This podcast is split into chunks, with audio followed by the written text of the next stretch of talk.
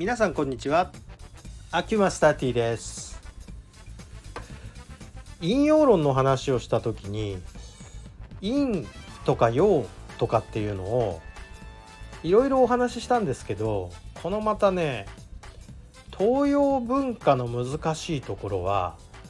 陰も陽も同じ意味に使う時があるっていうこれが難しいところでして医学古典なんか読んでると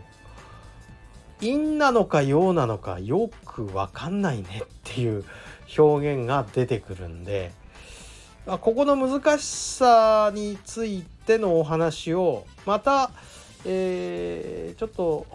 気は引けると言いますか何と言いますかまた下ネタ回なんですけど下ネタ表現で、えー、お話ししてみましょう。何かというと、えー、男性の外性器外陰部についている一物のことをですねこれね陰と表現したり陽と表現したりするんですね。隠語隠語って言ったらなんかあの陰みたいなんですけどえっ、ー、と通常まあ陰部っていう言い方がありますよね。で陰部なんだけどその文章の中に出てくると陰その陰をって表現される場合あるんですね。その男性器のことを。でその陰をこうしますとかですね。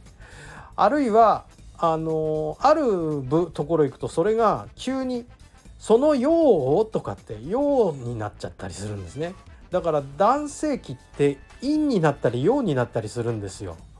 これ何かに何かと比べて陰だったり何かと比べて陽だったり万物二分論っていうのは比較対象があった時には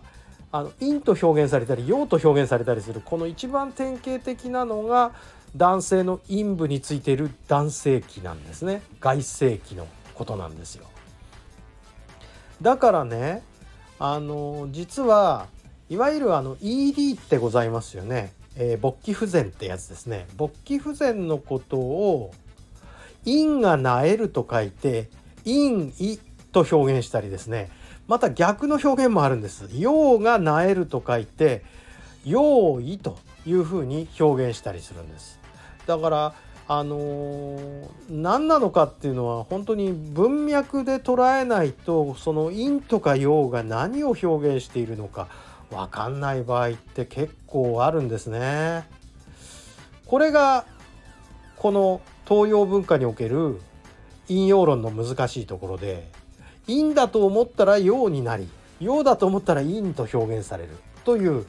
面白いところがあるんでございます。ということでまあ陰と陽というのはあくまで比較対象に対しての陰なのか陽なのかその部分で読み解いていくしかないんだという、えー、変幻自在なものなんだというふうにご理解いただけるといいかなと思います。まあ理解したからなんか世の中の役に立つかというと難しいところではありますけれどね。はい、どうもお付き合いありがとうございました。失礼いたします。